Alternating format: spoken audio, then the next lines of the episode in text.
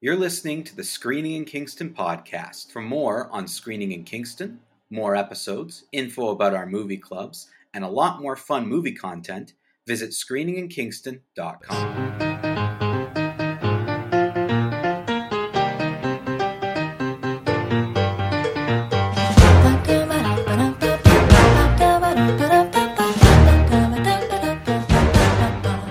Oh, what an episode we have for you today. Taylor, there are certain episodes that you and I know our fans are going to love or they've been waiting for. And I think this this might be one of those episodes. Drum roll, please. Well, I'm reviewing Mean Girls. That's why we, we're. It's we've been looking forward to it. A movie, you know, a movie musical. We've been talking about Mean Girls. Are you gonna sing a couple bars from the opening number? You know, I can't remember what the opening number was, or, or I would, or I would, or I would. but you've never, despite being um, tied to the theater, you've never sung for us. Can you sing? You're normally behind the scenes. I the uh, yeah, I can. Uh, you You've know, been I can, known. I can. Have you been known? I've been. I've been dabble? known to to sing to sing a line here or there, or a limerick, as you would. Um, I I would describe myself as someone who can keep a tune, okay. but I would not describe myself as a singer. Um, I'm not tone deaf. Um, actually, that it actually I have a decent ear for music, and that's what has prevented me from improving my singing because I'm so critical of myself. I can't. so you could be in like the chorus. Oh, for sure. Because I could I could follow a harmony line and and I I have a good enough ear to stay on my line and not get confused. So Mike, I could one hundred After percent. all these years, I'm still learning things about you. Yeah, I could. I could. Yeah, and I've been in musicals. Like I've I've been in musicals before, but usually in the chorus. Right. And again, I can. I I don't think I would ever, and nor ha- was I ever able to sing a lead part, but definitely in the chorus, keep a tune. I know what I'm doing, singing with other people. Yeah, for sure. That's okay. in case. But I, I will say that considering me being in the theater, as you say, that gives me a really interesting uh, perspective in reviewing these kinds of movies. And it's really interesting to do that. And as you know, Taylor, because we've talked about it, but I haven't said on the show, I'm returning to the director's chair this year. Yes. I am For a musical. A musical, musical. yes. I am. I am directing a production of Guys and Dolls in Ottawa um, at the end of April. So Is it we, you know, a youth theater or are these adults you're directing? no, these are adults, uh, full on adults, m- older than me, You can make many more now. experienced. I could, I could, but I won't. before But I- look, before it was in bad Yes, taste. but now you exactly, exactly. Oh, now I can be really harsh because I don't have to because they're not they're not the youths, so I could be art. We yeah, we just held auditions and we had people of all ages come come out for it, and uh, it's gonna be uh, it's gonna be something I haven't directed since um, 2015 2016 that area so it's been a while Did you just speaking of musicals and and walking down memory lane? I literally like three days ago it struck me to listen to the soundtrack of he- Heather's the musical. Did Heathers. you direct that Blue Canoe production? Or I did not. No, that that actually that so no, I was I was running Blue Canoe at the time, and I programmed. So as the artistic director of Blue Canoe, I picked the show, Great, um, but musical. but alongside with the director whose idea it was, and that director Taylor has been on our show. Matt Sultan? Matt Sultan directed Oh, Heather kudos! Blue Canoe. Snaps. Yeah. Snaps to Matt Sultan. Yes, That was a great production. It was. It was a fantastic production, fantastic show. Matt uh, directed that. Now, I do believe, I can't remember, it was a long time ago, but I, I think Matt had a co director because Blue Canoe's rules around youth involvement, like, he, I think we teamed him up with a younger safe director. safe kind of thing. or whatever. Yeah, and like, well, and our mandate was under under 30, right? Yeah. So you have to be under 30 to participate. So the idea was like, oh, Matt wants to do this. We're like teaming up with Reelout to like put this on. We're doing this as kind of part of other programming Blue Canoe's doing. So we teamed Matt up with a youth director. They did it. They worked on it together. He was a great mentor. He did a lot of hard work on that show. It turned out really well. Yeah, so that was Matt. So uh, that all being said, we have lots to talk about. We, We have a lot of movie things to talk about. Yeah, to uh, like, unpack today. I mean, we've got really we got a lot to go through because we've got the Mean Girls review. Obviously, you saw Past Lives, yeah, which is big buzz. awards buzz, big awards And- buzz around that. And did you know has a Queen's University connection? I didn't The director went to Queen's. really Yeah, I for psychology. no idea. For So psychology. All the more, I didn't know until after I was reading the Wikipedia page for it. So all the more exciting for us if she Okay. wins a award. that yeah, we can co- I, claim that award as ours. Us I'm specifically, expecting. you and I, am, as Queen's I am- alumni. Yes, just you and I as Queen's alumni, uh, and of course the show being heard on Queen's Radio. Um, Yes. We we now I do believe she'll get nominated for for best director. Like the buzz is she's going to get a nomination for an Oscar. Was she That's- nominated for? Um, I want to say her name is um, Cecilia Song. Yes, Celine. Celine Song is the name Celine of the. song, yes. She's yeah. a direct. She directed and wrote it. Did did they do well at the Golden Globes? Uh, nominated for a lot of things. Don't Uh, no think it won much, um, if anything. Now the problem with the Golden Globes is you also don't get the writing and technical awards at all. Right. So it's all like actor director. So I know there they had at least three nominations, but I don't think it, they won. But it would only be for director and then like two acting roles. Like they don't they don't like the Oscars get into production, writing, editing, all those like other technical mm-hmm. awards that that you often get. So yeah, I know it had a couple nominations, but I yeah they obviously yeah that's tough. And with Christopher Nolan this year, like I think it's going to be tough for her to win, but I still think the nomination's coming. Yeah, and Greta, and I would be. I think we'll get into this with the review, but um, I could see her being nominated for best original screenplay. And if, not that this 100% matters, but critics are sometimes a, a part of it because some of them are members still of in Hollywood. The, for the Critics' Choice Award, they received three nominations as well, including original screenplay, best picture, and best actress. So, and original screenplay is also uh, Celine Song, who, who wrote.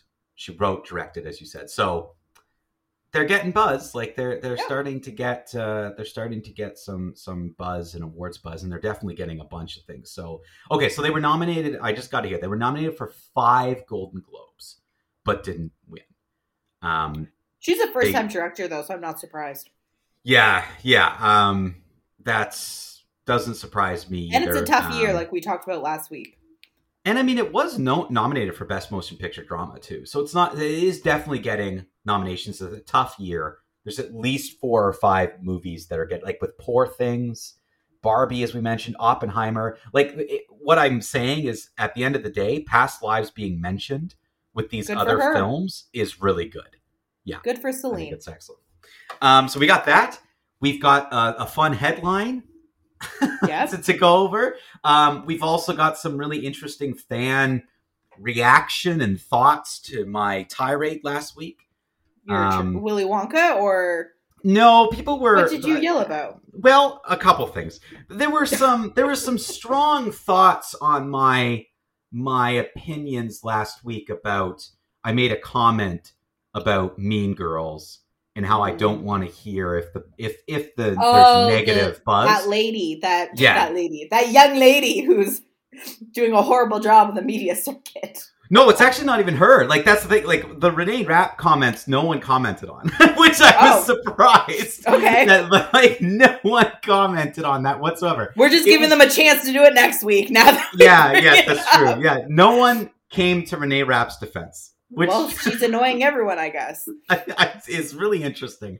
But no, it was it was my comment saying the thing I don't. I, I I'm paraphrasing, but what I said was that people are quoting is I when when bad reviews come out for Mean Girls, I don't want to hear people complain about like white men and reviewing it and making it like a race thing.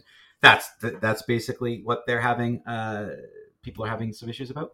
Um, but what I meant by that, what yeah, what I meant by that is Mean Girls is not to me the type of film that generally garners that type of attention anyway. One, because it's a remake of a beloved movie to begin with, and two, the the the target audience of this may feel narrow, but I think people who liked the first Mean Girls are actually like widespread when it comes to gender and identity and who they are and age and like I think I think there's a lot of people who really like that movie.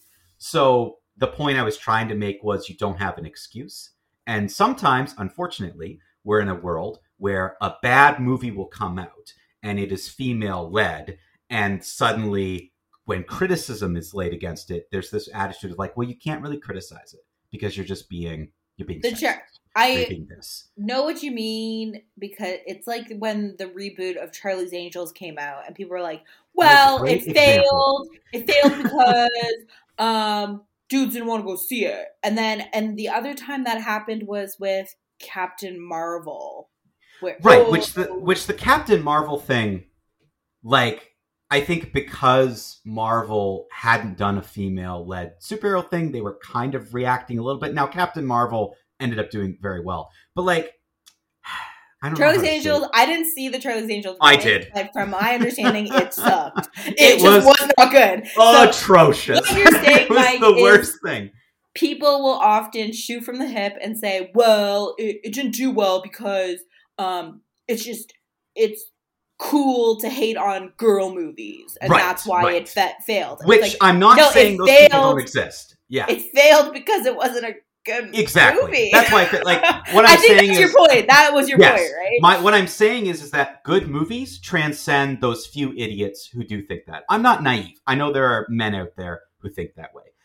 What I'm saying is it's not such a huge majority that it can ruin your movie.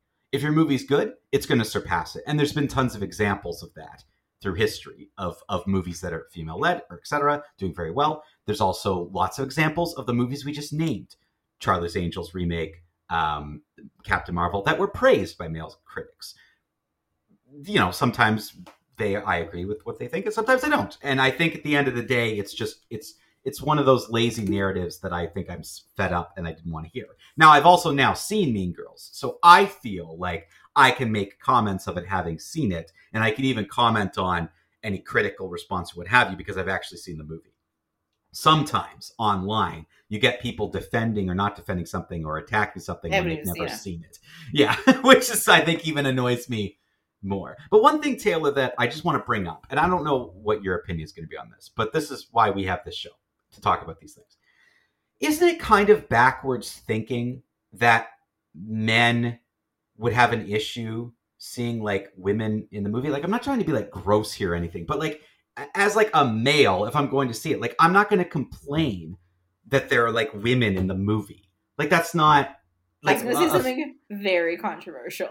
Oh, were you? say, the only time a man's going to complain about the lady is if she's not good looking. Well, okay, yeah, like you the lead's that. not No, good you're looking enough. okay. Fa- fair enough. There are there are idiots Those who do gross that. who- yes, those gross guys too. Okay, true, true, true. That's fair enough. And I think But I guess we like yeah, I guess that was the that was one of the complaints about Captain Marvel. She's not hot enough. Which is which is absolutely ridiculous, but for many many reasons. Um, but I, and we we had that debate on this show. We talked about that on this show where I was like, "Are you like those people are stupid?" Yeah. Like there's not like Brie Larson is perfectly beautiful, and there's nothing wrong there. But again, like beauty's in the eye of the beholder. Everyone has their own taste and interest. I'm just saying that like those are the things that just get to me sometimes where I'm like, I'm trying to like review a movie here and give comments on it. And then when you see people like you can't even like make a comment anymore in a negative sphere because like, well, where is it coming from? Well, I'm the type of Yeah, you're just a to dude. You didn't like Yeah. it because you're a boy. Like I didn't like it because it sucked. Like that was it. Like when a movie's good, I will praise it, um, even if I don't necessarily uh, like the genre. You're oh yeah, you're not the the quote unquote target audience, right? No, yeah, which I feel I feel to be fair, I'm not like the target audience for Mean Girls, but I also like eh, we can have a bigger discussion one episode. Like I don't really believe in target audiences personally, but like whatever, we can talk about it. Mike, But- our listeners should know you are probably the most well-rounded critic because as a reminder, you did a wonderful service to our listeners and reviewed Clifford the Big Red Dog. Seriously, you went in with your reviewer hat on, you sat down and you watched that movie. So I think you're really the best critic out there. You, I- you I do it have a- all. I have a history of, of Taylor never getting any credit for anything, so it's fine. But the Clifford the Big Red Dog thing, I think you bring up a good point. Like I will never forget that movie watching experience, uh, and I did it for the fans. Yeah. Uh, these ungrateful fans. No, it's fine. I'm just I'm just joking around. So Um, I, I always read- appreciate I always appreciate the comments from fans. I always appreciate the. Are you going to read some of them? I can. Uh, we kind of just answered it though, Sure. um, but I can read. I can read some Yeah. comments. Um, they're mixed in here with all our Scott Pilgrim comments. I gotta say, the Big amount of feels about Scott questions. Yeah, the amount of just like questions I'm getting from people who seem very confused. And part of the issue is, is the website isn't updated. So that's that's my fault, obviously, and we've talked about it. But just to remind people, it's uh, forget the website. You can still use all the forms on there and submit, and we will receive it.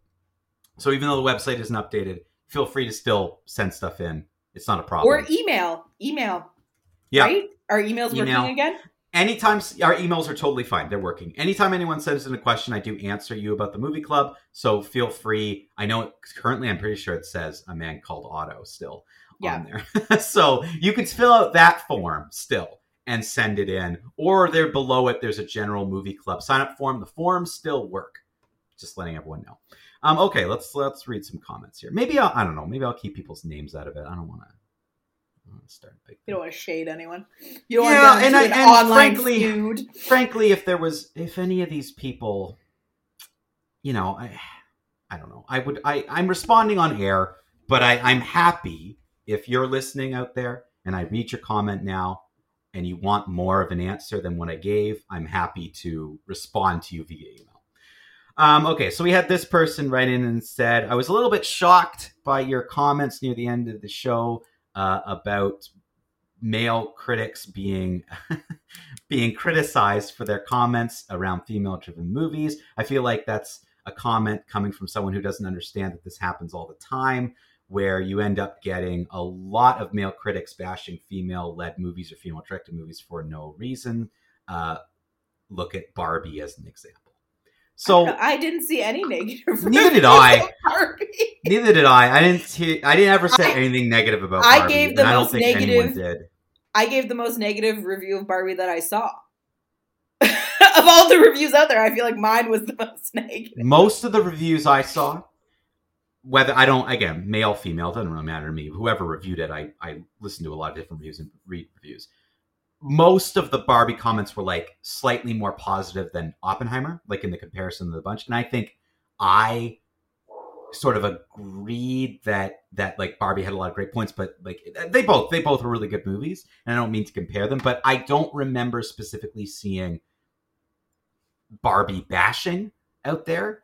Um, I think you have people like politicians on certain sides and you know saying things and doing things and trying to like weaponize like they will things like that and maybe people get confused or they think that that's the way everyone thinks. But depending upon what reviewers you're listening to pretty much it was universal praise for barbie. I think the meanest comments i ever heard about barbie were they felt that it, the movie wasn't actually that original um, and that it was ideas that have been explored before um, and they were expecting something a little more creative and different. And I think even Taylor, you had a lot of those points.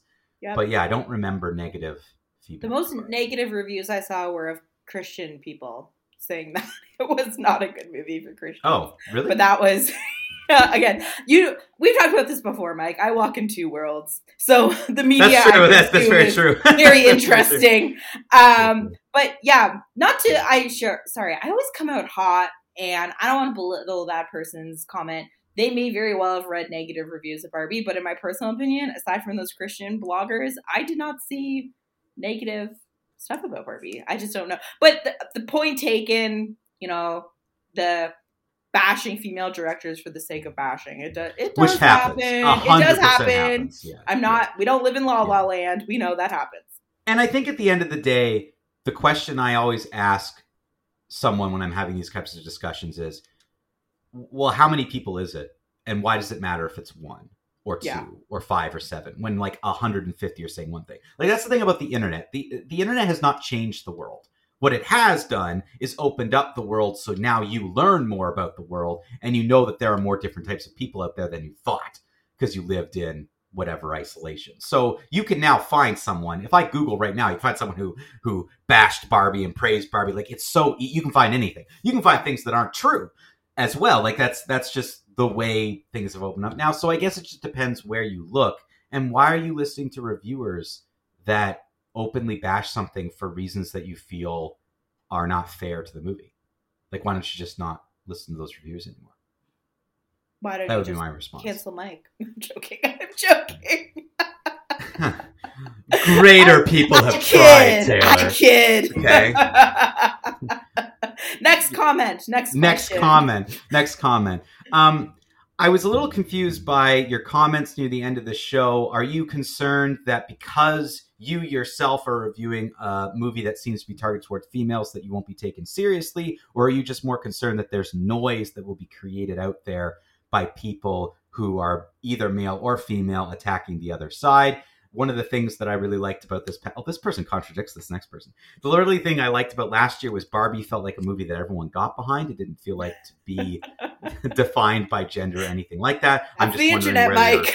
comments come from. Yeah, see, there you go. Like that's like two, com- like uh, yeah, you're completely ex- different experiences In the, the world- issue. in the world I lived in. Barbie was an experiment that really, to me, is the thing I point to that proves that there's nothing wrong with the world. Like there's a lot of good that can come out of it because everything positive around Barbie and Oppenheimer and embracing those movies and dressing in pink, that was self created by fans. That was not a studio led marketing campaign.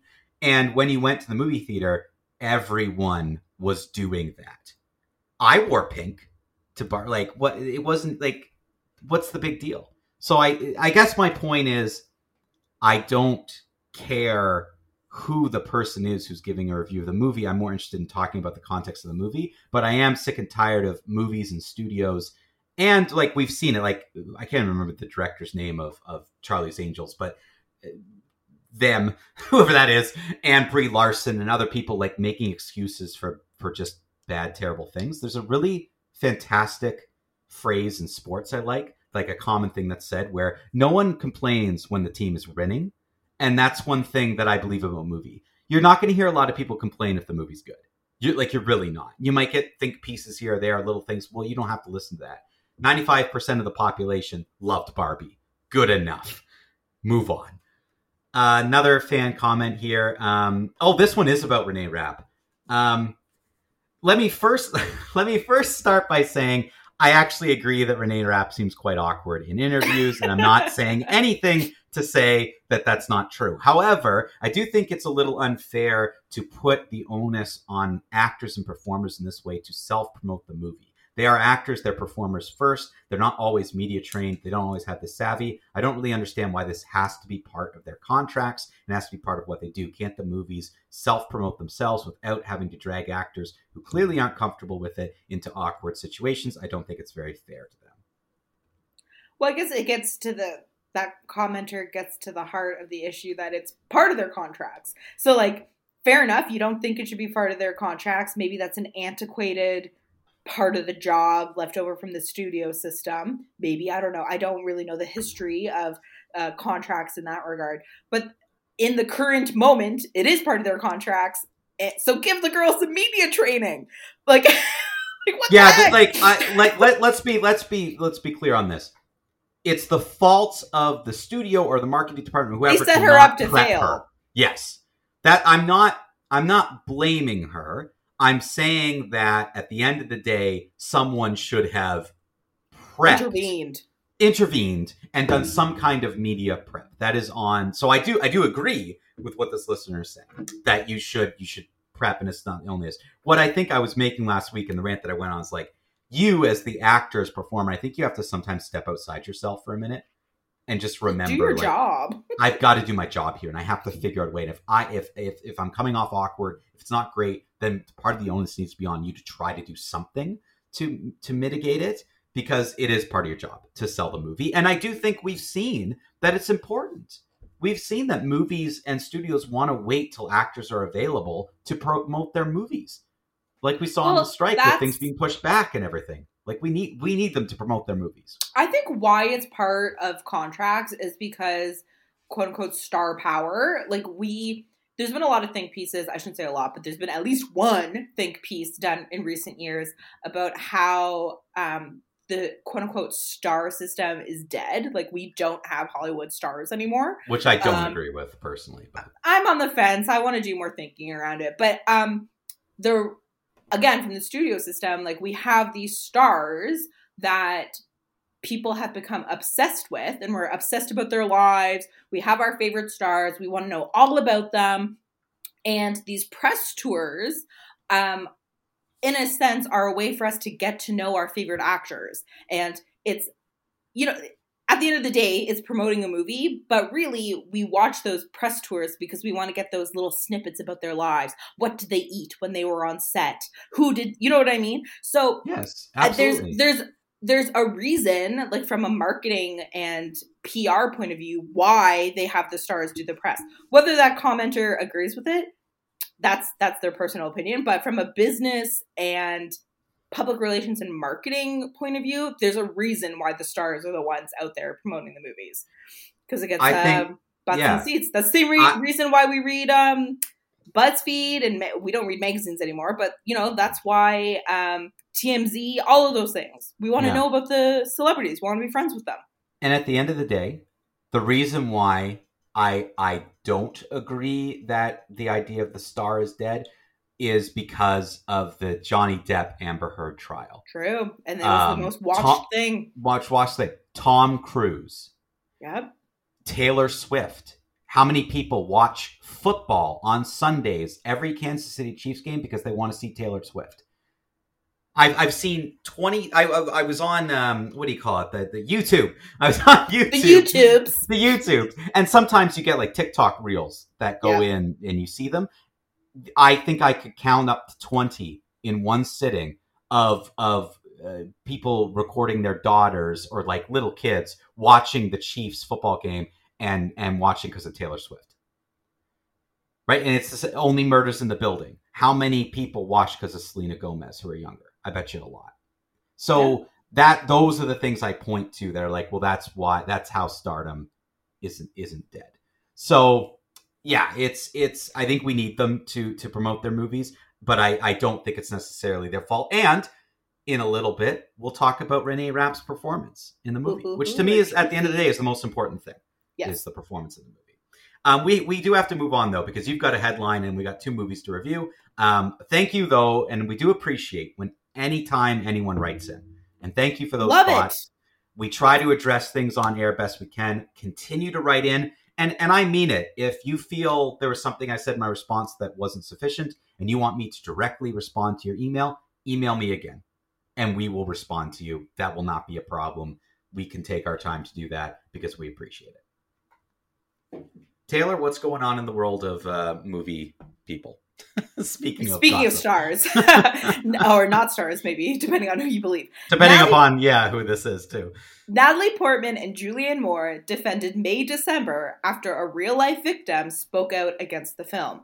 And the subheading says Netflix's May December shares eerie similarities to a 1997 case, but the film's main stars are adamant the movie is not based on real life people. So, if people remember, I reviewed a couple of weeks ago now, May December, and it is about Natalie Portman plays an actress who is following Julianne Moore, who um, uh, essentially grooms a child and then ends up getting pregnant by them and marrying them. And um, they're saying that it is not exploiting an actual true crime story, which I alluded to on the episode. In 1997, a school teacher did that. She had an affair with her a sixth grade student, ends up getting pregnant, and then married him. That's you know that that was a real life story, and they're claiming that no, the movie is not based on that true life crime. This movie is not a biopic. It is about Natalie Portman's character and Julianne Moore's character, and um, essentially just deal with it. and so the the young man who was in this illegal relationship, the real the real man, um, says that he is not pleased with May December's similarity to his real life. Um, I think his last name is pronounced Villy. I'm still alive and well, Villy says. If they have reached out to me, we could have worked together on a masterpiece. Instead, they chose to do a ripoff of my original story. And again, Julianne Moore and Natalie Portman are saying, no, no, no, this is a original story. It says, I think this is Natalie Portman uh, being quoted. Obviously, their story influenced the culture that we all grew up in and influenced the idea but it's fictional characters that are really brought to life by Julianne Moore and Charles Melton so beautifully. It's its own story. It's not meant to be a biopic. I call BS. Mike, this movie, aside, all they did was change the occupation of Julianne Moore's character and made the young victim a year older. You're So telling me you're telling me that's it. not that's not based on that story? and someone's trying to cover their butt. Yeah, now they're like. ooh, we did bad. And they even um they even allude to in the movie at a certain point saying like they because the I think they I I'm pretty sure this was a scene where it was like, you know, your story is essentially public domain because of the tabloids, but I wanted to speak to you directly. So like Hmm, that's like what they did. They just took tabloid stories mhm. because they're in the Mhm. public domain and like made a movie. So, anyways, I got BS. I watched the movie and then read about the crime, and I'm like, yep, pretty obvious. I think even the Wikipedia page says loosely based on the 1997 notorious case. So. I don't know. Are you? They have to be deluded to think. I think it's exactly what you said, Mike. They're just covering their butts. They don't want to look like exploiters.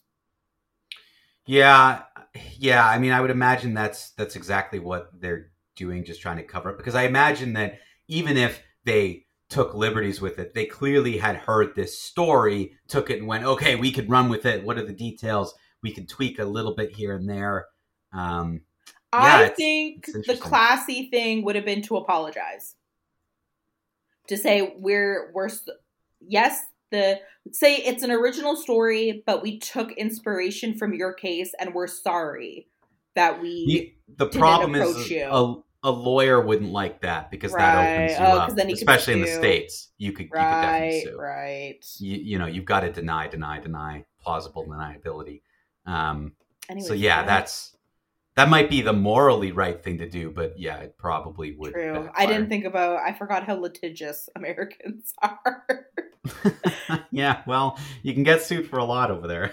so I guess technically here too. I mean, it's a little harder in Canada, but Yeah. so that was my headline. I just think like you what are you like are you what are you doing? Yeah, what are you doing? You What, an exploited interesting, his story. what an interesting movie and an interesting kind of like buzz around it, and a lot of people don't know really what to think of it to begin with, and now you get Like- a story like this. Like it's kind of fun. I I personally feel that the story is so similar to the real life case that this would should be in an adapted screenplay category of the Oscars. That's my personal opinion. Isn't there a no? That's not a debate around that. It's a debate around something else. Barbie. Barbie's where a right. That's that's right being making headlines Yeah. because they want to put it in That's the adapted it. category. That or they, they they they yeah the Oscars have it in adaptive and and they wanted the creators want wanted it in original. original yeah yeah I mean it's a, is and what I I imagine then yeah it's it's interesting I bet you they'll put May December though in in original to avoid Yeah. any um any potential legal But to me, it's an it's an adaptation of the tabloids. that's certainly the real story. That's how I read yeah. it as. But Yeah. of course, again, litigiously, like law wise, they're like, no, no, no, this is an original story. Yeah, yeah, yeah. I I just honestly thought that yeah, it was based on something that really happened, and that was at the end of it. Yeah, yeah. Weird. Uh, there you go. Okay, we've got uh, we got two movies to review. Uh, we got Mean Girls and Past Lives. Uh, where do you want to begin, Taylor? Well, let's uh torture our fans and leave Mean Girls for the end. That way, All they right. have to listen to the rest of the ha- half hour of the show. That sounds good.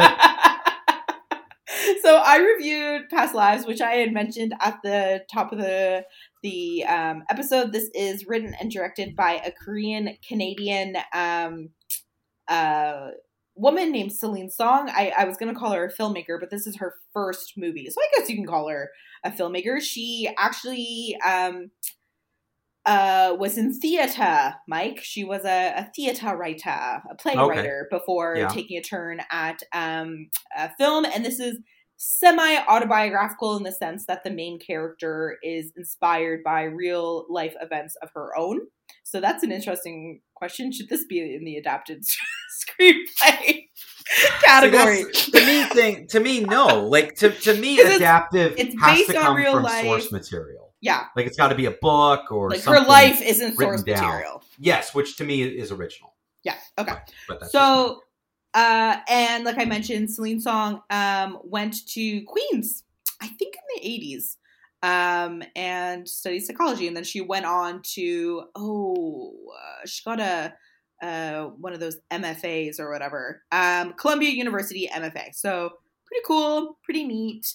Well, oh, she's only in her, she's only thirty five, Mike. So could she have been at Queens the same time you were at Queens?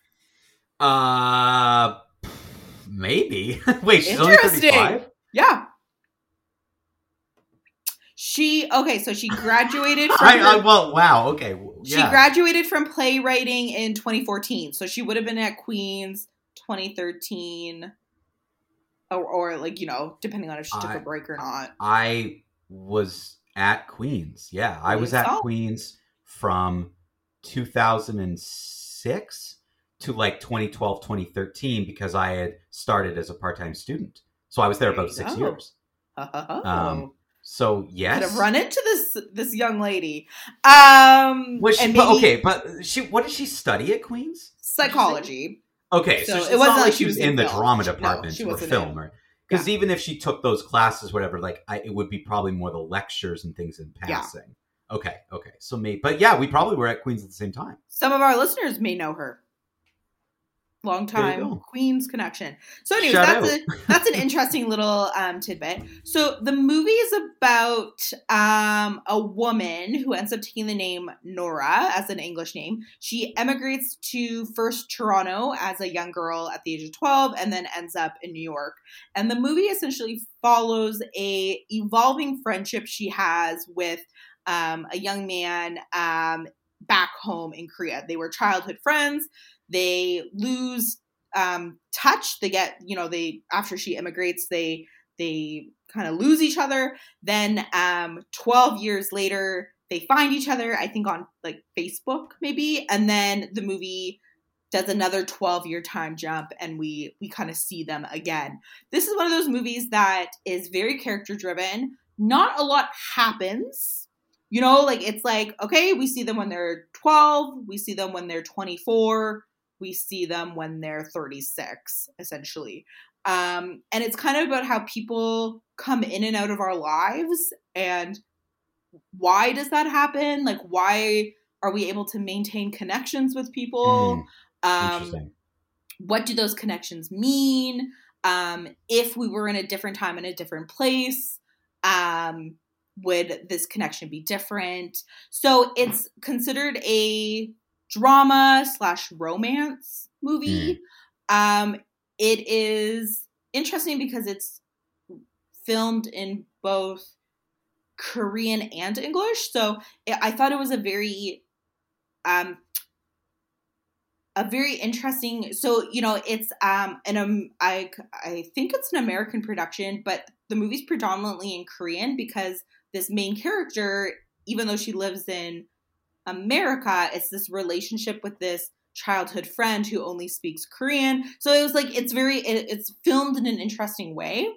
i longtime listeners of the show will know that i have an affinity for immigrant stories because of my grandmother so there's always something about the immigrant story that really like tugs on my heartstrings and just makes me really wistful and like thoughtful.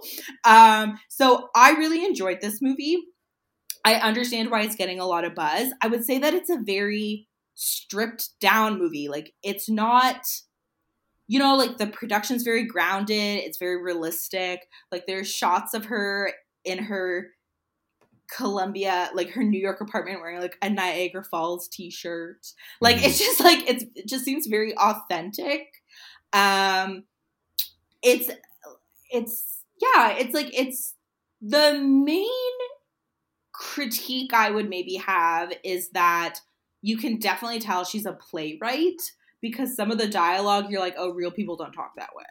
You know what I mean? like, right, right, which does, which unfortunately like does happen sometimes in plays because there's Yeah. like, especially the like in theater, and we'll talk about that uh, a little bit in in the movie I'm it's a little more poetic. It's, poetic. It's a little more overdone, over the top, bigger. prose. You know, it's interesting, Taylor, how every week we seem to somehow find a connection to the two movies. Hey. and talking about that like connection back to stage theater. Tyler is kinda this week.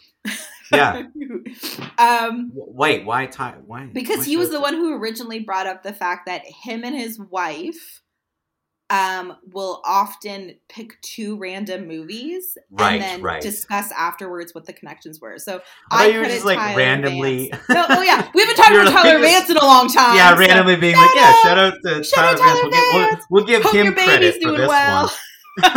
but no, he's the one who originally like brought up that um on the show. I think I credit him for kind of having us think that way. So that's yeah, this this literary or this um the- theater connection this week. So Yeah. I and in the movie, the character, like the real life writer, is a playwright.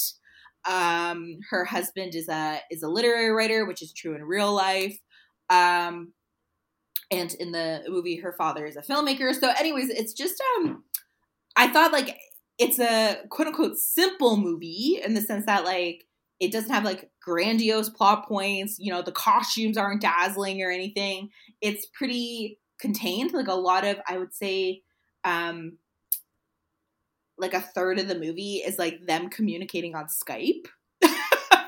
Which was it was an interesting way to film it. So, anyways, I don't know. I really enjoyed this. Excuse me. I really enjoyed this movie, and I can understand why it's getting buzz. It was released at an awkward time.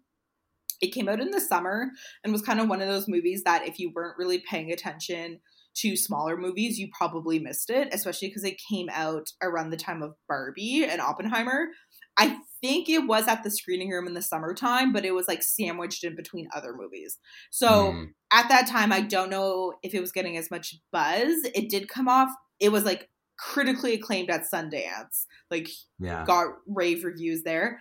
It has a very high rating on Rotten Tomatoes. Not that that matters, but just to let our viewers know because it's a smaller movie. You know what I mean? Like it's it's a pretty um I, the word that keeps coming to mind is like self-contained. I don't know. So I think it's worth it's to me it's a see it.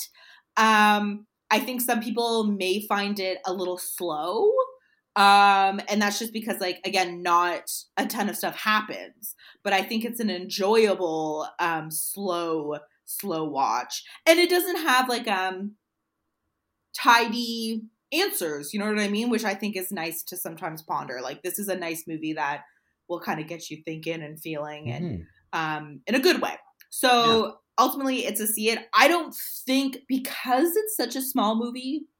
I know like it got a lot of buzz at Sundance, but like first time director, first time um, screenwriter.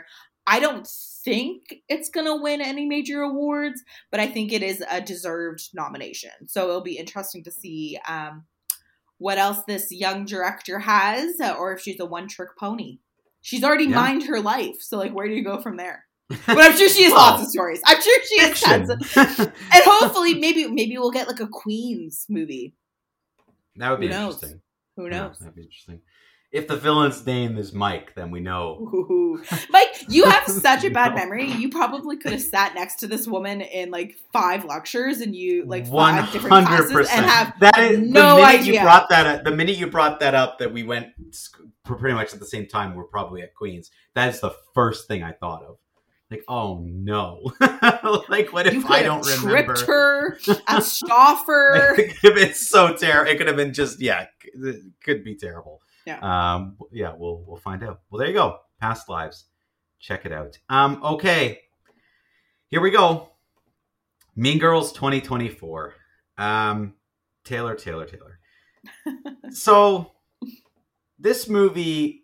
First of all, I'm going to say to just reiterate. I think it's fair to compare the movie back to the original I think When it's insane not to. well, whenever well, some people think you shouldn't, but I think whenever you make a remake and you call it the same thing, you should be able to compare it back to the original. Just just a quick note, Mike. Have you noticed that in the marketing, um, I don't know if they changed this after all the uproar, but the um, I don't know, in one of the letters of Mean There's Girls. a musical note. Yep, yep. So Taylor, that's been there. That's been there since the beginning. Oh, okay, okay. And we were the idiots for not know, not recognizing her. I guess so. And I never saw it. I never saw it till recently. And I went and I went back and watched the first trailer, and it's there. there you go. So I'm like, I, I never caught there was a musical. And if you zoom in, it because says it's the too subtle. in the notes. That's not enough. That's not enough. no. Uh, anyway, I don't know. I don't know why Hollywood is uh, ashamed of musicals, but um, we press forward. So the first thing I'm going to say about this movie is, um, I'm going to praise the cast. I think it's. I think everyone's very good. They can all sing. They play their roles in terms of what they're given to the best of their abilities. We'll talk more about that in a bit. But I think you can tell the cast is having fun. They're having a good time with it. And they embrace the musical silliness, which I like. Um, and this is one of the rare movie musical movies that use the convention of a movie to enhance their musical numbers. There's an entire musical number that takes place, not the entire time, but most of it over like someone recording a TikTok video. Right. and then a bunch of phones pop up on the screen and everyone's doing the thing. And i'm like okay that's great. You can't do that on stage so do it on film.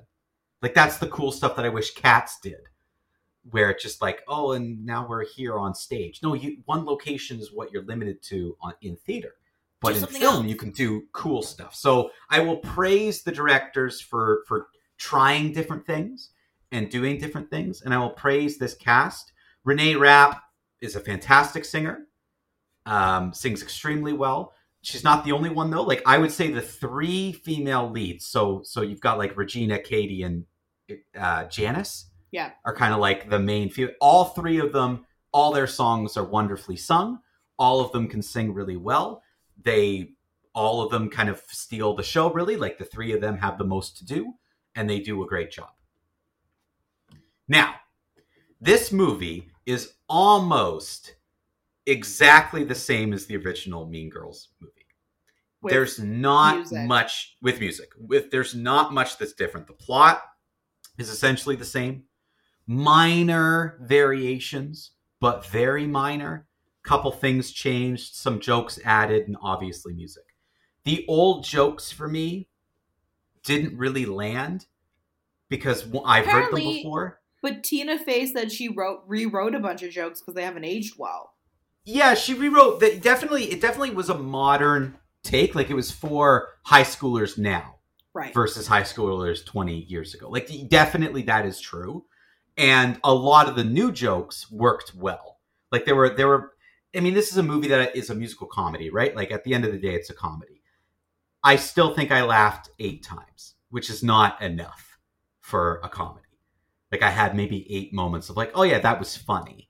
And the new jokes and the times that they did stray away from the original material worked for me and the new stuff was i think the best elements of seeing this movie the old stuff felt like a very pale imitation.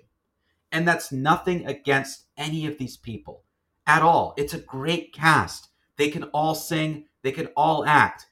But they are nothing in comparison to the original cast. They're just not.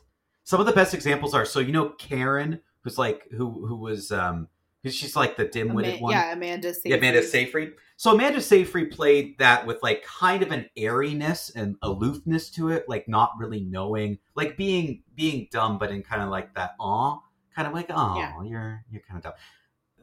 I, I th- Avantika is the name of, uh, of the performer here who played Karen. Straight up played it as stupid, which was fine, but it comes off very different to me.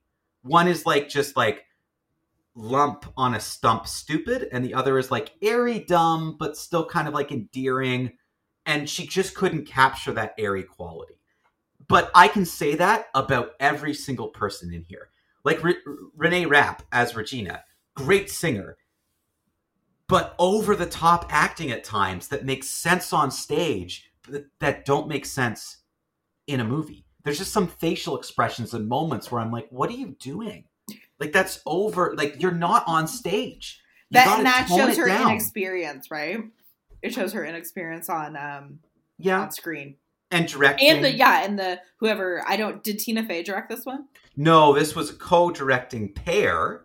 Oh, always makes me Samantha. Jayne and Arturo Perez Jr. Don't know. Don't know. I don't know either of them. So they were the they were the directing combo. And again, as I said, they had some really nice moments where both of them like did really well with the music. I think they clearly understand musical theater. And from a movie musical, this was one of the better adaptations because they did fun things with the music. With that being said, it's not my style of music. I think it was all forgettable. There's one or two interesting songs, but otherwise, I can't remember a single tune from it, like at all. Like I, Do I you- don't remember any of the songs, really. Maybe well, one, maybe one. Do you know if they wrote new music for the movie or is this just or is this from the stage production? Not that I know of. Um, the like big, I know, like like they always do. You have there's so many mus- musical numbers in a stage production that you always cut it down. Right. Um, so I think if anything, there's a bunch missing. I don't know if they wrote uh, a new song. Um, and again, that's nothing that like Renee Rapp, Angourie Rice, who plays Cady, um, Janice, who is the girl who plays Moana. All three of them, fantastic singers. Even the supporting cast, all can sing. Everybody can sing, but they just they all lacked something. I could go character by character and point out something that I felt they I just I think the problem lacked. is that Mean Girls is so iconic and it really launched the career of, of a lot of those actresses. Um, not Lindsay Lohan, Lindsay Lohan. I guess I'm Lindsay Lohan was was kind of a famous one. yeah, at she was huge. time. But um, Rachel McAdams and Amanda Seyfried, like this really was like one of their breakout movies, and to like remain two of some of the best actresses we have working right now, in my opinion. I Mhm. think they're like both still very- working. Yeah, yeah, still very talented. And I I'm still rooting for Lindsay Lohan after her big comeback in her Netflix Christmas movie. Let's see more of you. She just had a baby though, so maybe she'll take a break. I don't know. But um, and she had a fun she had a fun cameo in this movie. she got paid five hundred thousand dollars to do that cameo. well, good for her. I saw it that. was fun. Maybe it that's was kind of worth it. Like it was kind of worth it. Like it was it was at a good point in the movie for her to have a cameo. It was good. I just I I think your comparisons are completely valid and um yeah, like it's it's so icon that it's just such iconic performances that like even like the woman who plays Janice who I think might be in Marvel movies. She's acting too still. Um but I think in just like She's she also was a big. I remember her from when I was in high school because she was on a couple big TV shows I watched. Like she was a big teen star before doing that. So I don't. I just. I hear ya. It's and also that translating theater actors to movies, it's not the same. Like that big. No, no, and it's and it's just there was just moments that I felt could have been handled a little bit better and done a little bit better that kind of throws me for a loop for a second. And I also think like a key difference here is this movie felt like it moved a lot faster. Where in the original movie, I felt there was more character development for Gretchen and Karen as like Regina's sidekicks. So you kind of like feel for them a little bit more. So when they portray her, you kind of understand what they're going through. I felt like those two characters were kind of pushed to the side in this movie. And Which then very also musical esque. yes, You know, yes, because. R- Regina and Cady and Janice have the most songs. Like Yeah. they're, they're the ones you're going to focus on, which makes total sense. And even like the relationship between Cady and Janice, I felt was underdeveloped. Like by the time they start getting close, I don't think we've seen enough. Like I remember from the original Roomie them them bonding more, and it seemed like it just happened instantaneously. Like it was too quick, and that takes me out of a movie because you've got to me you got to build up. Like the first to break this movie down, the first half hour of this movie, I think got stuck in in having to do the same setup and be the original Mean Girls movie. Now, once the movie got going and started to stray off into different directions, that's to me was the most enjoying enjoyment part, the most entertaining part, the part that I think is worth it. And there's a couple like catchier, upbeat numbers in a row that are all decent. And it's like, okay, yeah, this is fun. But like most modern musicals, it lacks that catch, catchy number that I'm singing as I'm leaving the theater. It's not in here. It's lacking to me some something of a translation from from stage to movie where like I can I can looking at the movie I can kind of see why a stage production of this would be a lot of fun, but I felt like the movie just wasn't it just didn't get there. Like it just didn't make it for me. Now I want to very quickly talk about something because we talked a lot about Jon Hamm and why um, and why he was and why he's in this movie. Taylor, I still don't know. Almost every scene he's in, we saw in the trailer. Oh, so do you he think they were marketing to like our age group? Maybe, maybe and, they're like, just like for the for the teachers. Twins? Yeah, like for the teachers or the moms, we need to have something. Like we need to like anyone who's older anyone who like for all these teachers we gotta like throw in but he's the only one who's like really well known like i recognize ashley park who plays a, a teacher she's been in a couple of things and obviously tim meadows and tina fey are both back reprising their roles but Jon hamm it makes no sense because the whole storyline around the coach is cut that's not with in him the, sleeping with the yeah that's not in here it's i don't know if it's in the musical but it's not in this movie so he hmm. has no. He doesn't have a gay. He, he doesn't have. He I has. Mean... He has one additional scene or moment or joke that's not in the trailer, and that's it. And it lasted like five seconds. They should have done all the teachers as famous people. Yeah, that would have made more like every teacher is like this other famous person just for the sake of it because they didn't have to sing. They didn't really have to do much. It would have been like really quick, not long film days. I have no idea why Jon Hamm's in this, and I still don't know. so he there you have owed it. Tina a favor, maybe. Uh, or, maybe. Or Tina owed, owed him a favor. um, he said, so, "I'm dying to be in this movie, Tina." maybe that, yeah, maybe that that was it. He just wanted to be in it. Um, so for me, Mean Girls is a stream it. I was torn between stream it and airplane it because traditionally this type of movie I would give an airplane it to because it's like, well, if you're really curious, catch it on an airplane, what have you. The reason why I'm bumping it up to a stream it is you cannot deny how good this cast is. And it is infectious. They're like, babe, like this. I did leave this movie theater and being like, well, that was like fun. It was just too similar to the original for my liking. I would have liked to seen something kind of updated and changed. I get it was for a more like modern audience. It had a lot more modern references. The internet and TikTok and phones and those types of things were more part of the story. So that upgrade was fine, but it felt very small to me and not big enough to make it seem like oh yeah it makes sense why we're getting another movie like i totally understand why we need to have this now it's too close to the original so i think to me the original can still ring true for you so i'm, I'm gonna give it a stream it i think people of this generation might like it like the younger generation might really enjoy it i think if you're a musical theater fan you'll probably enjoy this movie um, i just think it lacked it lacked a lot for me. I was I was disappointed that we didn't really go in too many new different directions, which I was hoping to see. So there you go. Mean Girls, stream it. As bad as I thought, thinking it was going to be, no, but also not uh, not uh, not not blow you away. Mediocre. Yeah, maybe like a tiny step above mediocre, but again, it just didn't do anything different. Like it just didn't. It's it's the same movie. It's almost shot for shot the same movie. It strays away in the middle there, but that is about it. The same beats are all there. I so even, there you go. I saw um just I know we're running out of time, but I saw a clip of her in her Halloween costume, and I'm like, that could have been the same Halloween costume from it's the, the same original movie. Halloween costume, same party. Yeah, the, honestly, the beats are very similar.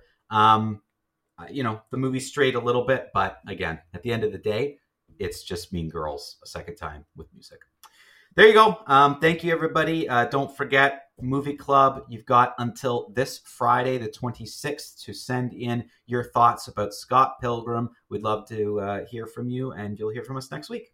Go see some movies.